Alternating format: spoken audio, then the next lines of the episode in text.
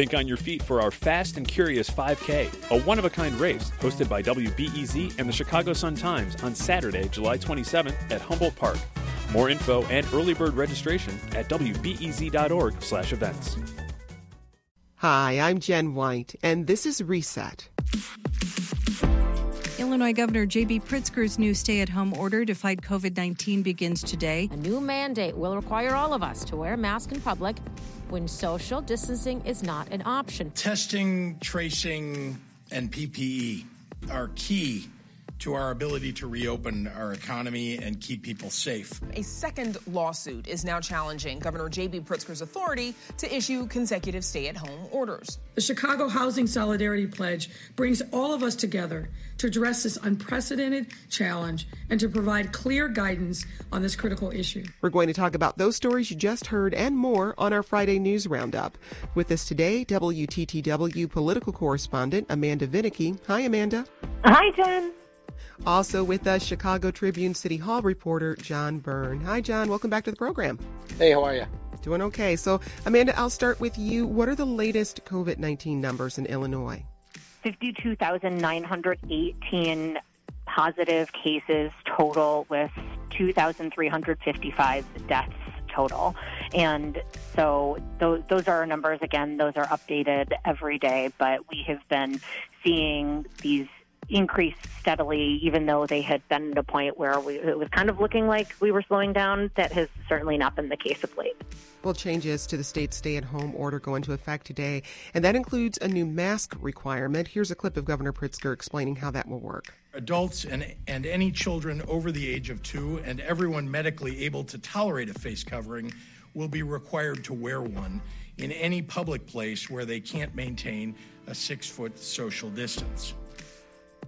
John, talk about some of the other changes we're going to see in Illinois starting today. So, in addition to the, the face covered stuff, we've got uh, uh, the expansion of what we consider essential businesses. So, like garden centers can open now, greenhouses and trees. So, like, I know everyone's going to try to get tomatoes this weekend, but don't because it's still too cold. I think animal grooming places can open now, and then and then there's also a rule about religious gatherings, if you have a religious gathering of no more than 10 people, uh, that's going to be allowed too. But in Chicago, uh, the lakefront stays closed, the, Mayor Lightfoot said, and also while uh, I think golf courses in other places may be opening, um, like Mayor Lightfoot says, Chicago golf courses will remain closed too. Well, Governor Pritzker is facing pushback from Republicans over his stay at home order, and a handful of GOP led states are starting to reopen their economies. We saw tensions flare up yesterday during a protest at the Michigan state capitol. Amanda, how is this playing out in Illinois? I am not at the Capitol right now, but one of my former colleagues from the State House just tweeted out a video where he estimated there are about a thousand people at in front of the Illinois Capitol right now protesting, many of whom are close together and face masks are a rarity. There have also been some protests that, particularly considering the population in Chicago, are pretty small but increasing in size and I think increasing in vitriol. People are becoming tired of staying at home. And I also think that this is becoming increasingly political. As you noted, Jen, it's not all Republicans, but there have been particularly two members of the Illinois House that have brought legal action. And as to John's point earlier, in terms of that, the, the new guidance on religious services, that's new. We had gotten some copies of what the new May executive order was going to be, and previously there hadn't been anything singled out for religious services. That was included yesterday after a lawsuit from a church in the Rockford area had sued Governor Pritzker for basically separation of church and state and saying that they believe that it is unconstitutional that they weren't allowed to hold worshiping services due to the coronavirus executive mandate that had been in place prior. So this is certainly ramping up, and expectations are that we will continue, I think, to, to, to see that occur. And there is also a regional divide. Yes, there is, this is happening in Chicago, but we are seeing, of course, more of those cases in Chicago, where more of the people in the state live. And downstate, there are those who are incredibly frustrated that they aren't being given more opportunities to make decisions locally about what they can open up. But the, the only real local decisions that can be made are to be more stringent, as we're seeing Mayor Lightfoot do in the city. They want to be able to go in the opposite direction. And just to remind everyone, there are actually three lawsuits right now. The first lawsuit is from State Representative Darren Bailey, and he's seeking an exemption from the state's stay at home order for himself. There's a second suit from State Representative John Cabello seeking to lift the order for everyone in the state. And then that third lawsuit you mentioned, Amanda, uh, from the church, arguing that Pritzker's executive order demonstrates, quote, illegal and discriminatory hostility to religious practice, churches, and people of faith. Now, Governor Pritzker was livid. He, he called called the litigation both irresponsible and also reckless. That was specifically in reference to Representative Bailey's lawsuit. Let's take a listen. There would have been thousands more deaths in the state, and there will be thousands of deaths if this executive order is not allowed to proceed. Um, so it is reckless in the extreme for a state representative who should know better to bring a lawsuit like that, uh, that he knows might have a terrible effect on the health and safety of people all across the state. That's what's reckless. Just got an update here that people are also protesting at Thompson Center today. John, how did this public health crisis become a partisan issue? You've got a, a Democratic governor and a Democratic mayor, both of whom have have been pretty strong in their condemnations of uh, the federal response to this, and have taken a harder line and have kind of led the way on doing a lot of these closings. So in our current climate, they pretty quickly become targets and sort of the face of this this whole stay-at-home movement in in the state. So you've got Republican groups there. I think you know there are several dozen people at the Thompson Center uh, right now. It's not a huge group. I, I the latest numbers I saw were like maybe 50 or 60, 70 people outside the Thompson Center giving speeches. There are people in cars driving around the Thompson Center, beeping their horns, calling for the, the state to be open as well. And when you've got all when you've got such a, a heavily Democratic state, um, then you know Republican groups are going to going to see this, and and and, and the president has been supportive of these uh, movements around the country to to call for reopening. So that that has driven some of the partisanship as well. I think that this really puts on display a divide that has frankly long been present in Illinois. And it is, we, we can think of it as partisan, but we can also think of it as philosophical. And I, I think that there are people, if you look in the Chicago area, President Trump is very unpopular, but in southern Illinois, he has backers who very much believe that he is doing the right thing, voted for him for president, and continue to back him. So it's in part political, but it is, again, just a true philosophical way of seeing things and how the virus is playing out. You look at unemployment rates, I think that is different. And something to point out also, wanted to be clear the Darren Bailey suit, interestingly, this morning at about 10 a.m., he took action asking for the decision to be vacated. So after he got all of this attention and made waves, he's asking the court to release that. And his statement says he talks about new documentation recently uncovered without citing what that is. He says the governor's office and Department of Public Health failed to provide by public law. We feel it is in the best interest to voluntarily ask the appellate court to vacate the temporary restraining order. He says he plans to file an amended complaint, so bringing this back to circuit court there in Clay County, where his original case was held. And he says that he plans to continue to pursue this, but he is now apparently asking for the order which releases him from Governor Pritzker's stay at home executive order to be basically tossed. But he's still pursuing an exemption from the stay at home order he's eh, apparently going to file a new case and take new legal action. He's asking that the the current case that he put forward basically be nullified. Again, this is new and somewhat confusing, um, and the other lawsuit that you have filed by Representative Cabello is not on that fast track. So at this point, it seems that the place where we should really look to the courts is for this religious ruling, which, despite the changes to the May executive order that do give uh, some freedom specifically to religious institutions, that is a case that is going to be going forward uh, in short order. Well, Illinois is one of seven Midwest states that pledged to work together to safely reopen their economies, but we're starting to see a disconnect here. Indiana, for example, is expected to end restrictions any day now. John, talk about the impact that could have on the region as a whole. Well, obviously, you know, unless you're going to put up uh, walls at the at the state line, you've got people who are crossing into Illinois, particularly from from Indiana, which is you know parts of Northwest Indiana are basically south suburbs of Chicago. So there's a lot of back and forth across state lines. Uh, and, and if you believe the concerns about the way this could be spread, then if people are out and about in Indiana and then crossing over into into Chicago, then that that could obviously uh, exacerbate the spread in Chicago, and, and I'm sure that the uh, the governor would rather Governor Pritzker would rather his neighbors in other states uh, toe the line and, and have some consistency. But I think uh, uh you'll see the governor possibly facing additional pressure from people in Illinois who say, "Look, Indiana's opened up; their economy is uh, reopening now, so let's get with the program. Otherwise, Illinois could fall behind other states in the recovery part of this."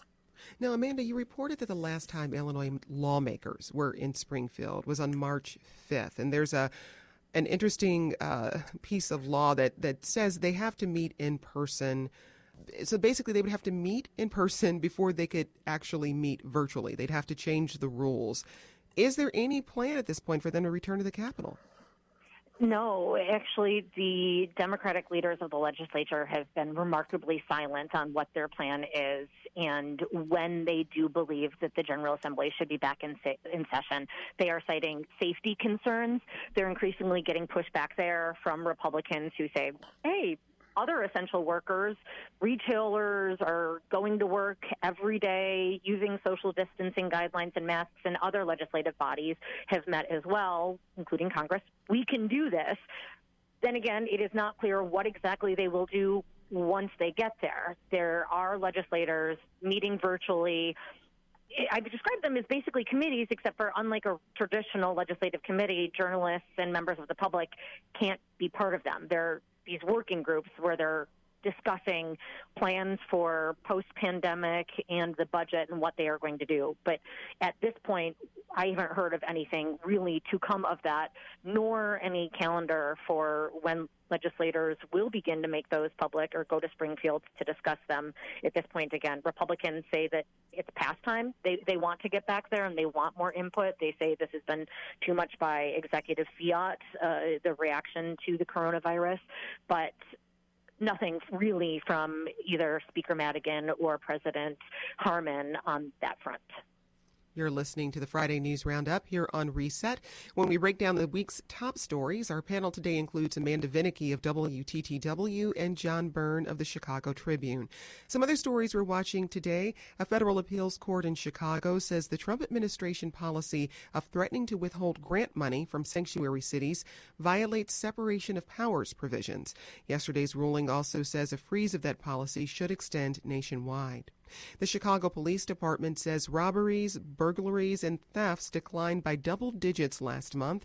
CPD says they saw a 30% decline in overall crime for April compared to the same month last year. And Ravinia, the oldest music festival in the nation, has canceled its 2020 season due to concerns over COVID 19. Anyone who bought tickets can receive refunds or vouchers for future performances or convert those funds into a tax deductible donation.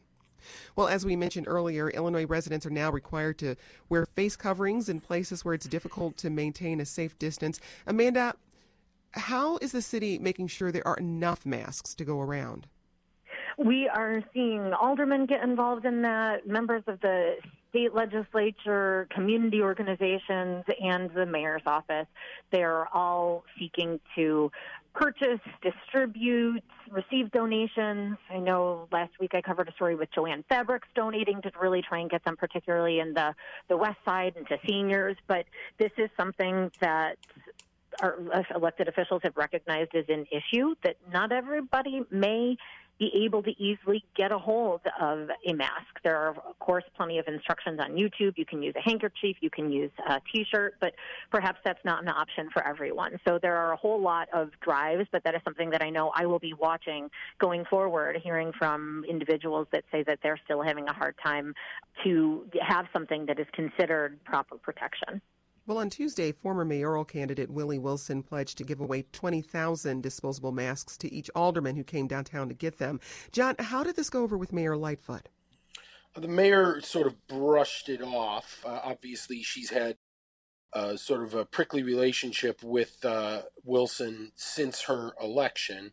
So when she was asked about his particular drive to, to give away these masks, she said, Well, we've got a lot of people giving away masks. I, I don't have the bandwidth to be paying attention to every single drive. We like to thank everybody who's giving away masks, but then she right after that said, "But I will say I did see some people at that uh, giveaway, and they weren't standing far enough away from each other, so that's not social distancing. So that's a problem."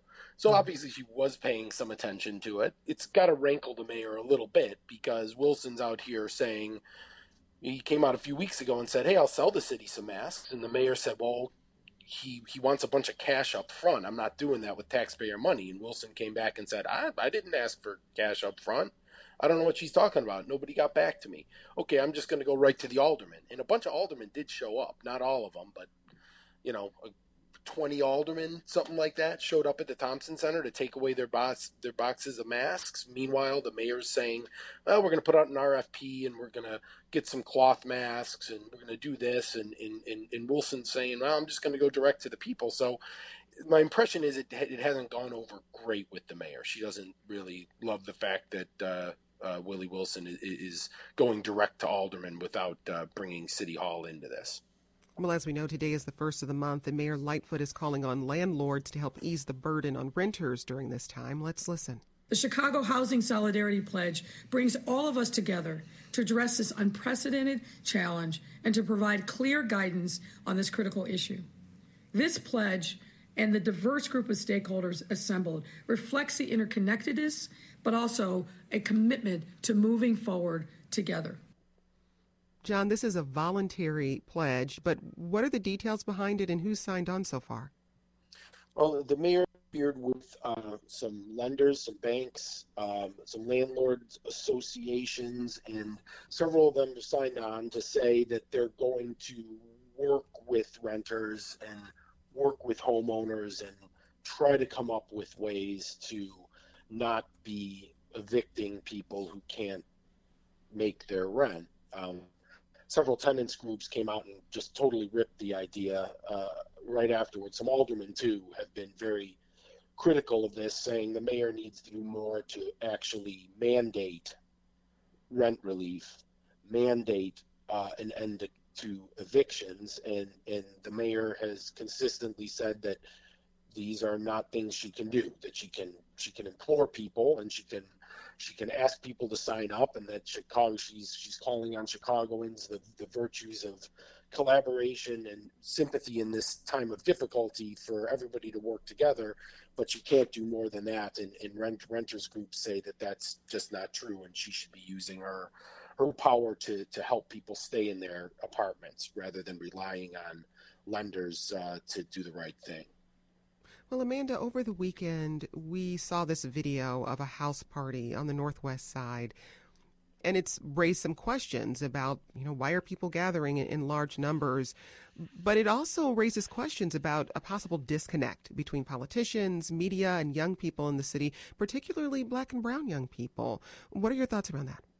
The video certainly showed people who appeared to be young and having fun and gathering in close quarters. Again, some were wearing masks, but many were not. And there has been, you know, follow up of there are certainly, I think, a lot of people, including elected officials, who are angry that people have been flippant and taken the stay at home orders and the spread of the coronavirus lightly.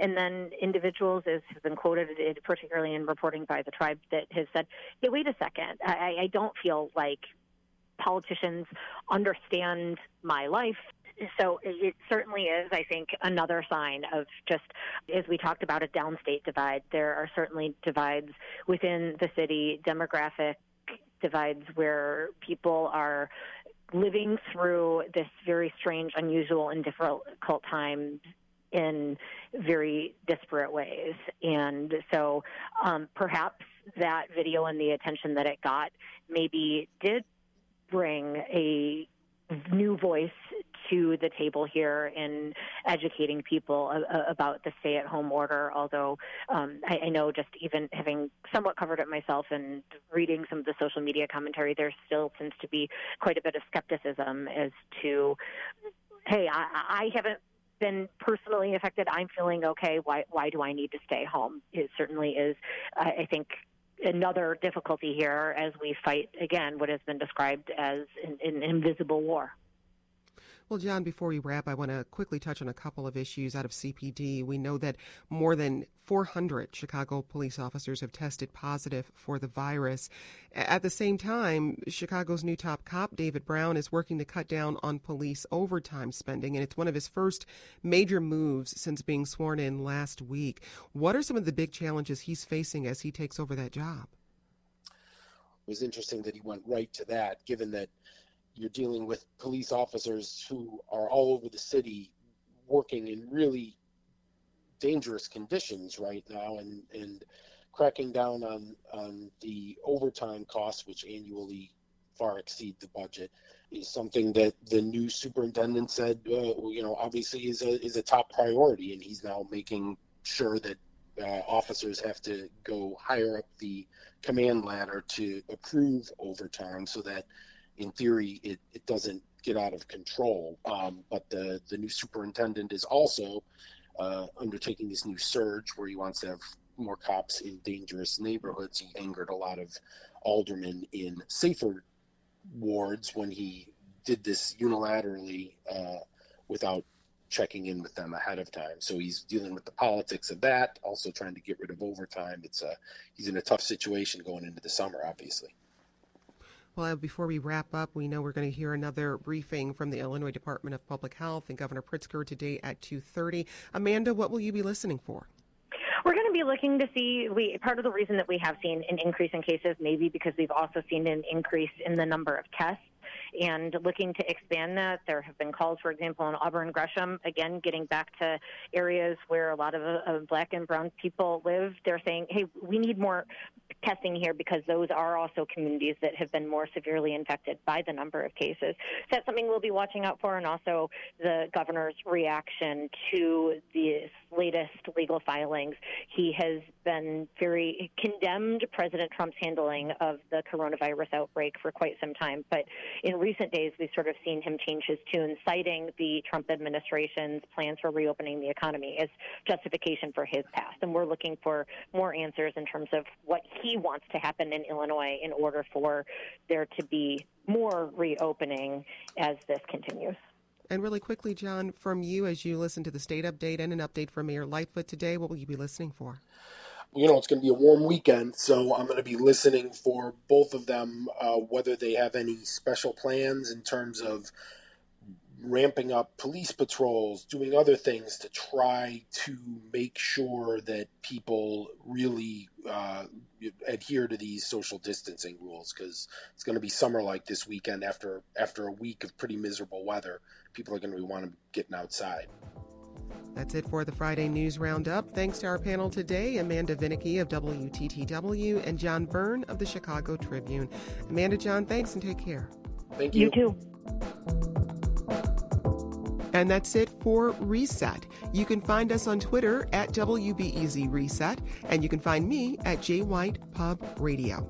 I'm Jen White. Thanks for listening. Stay safe, and let's talk again soon.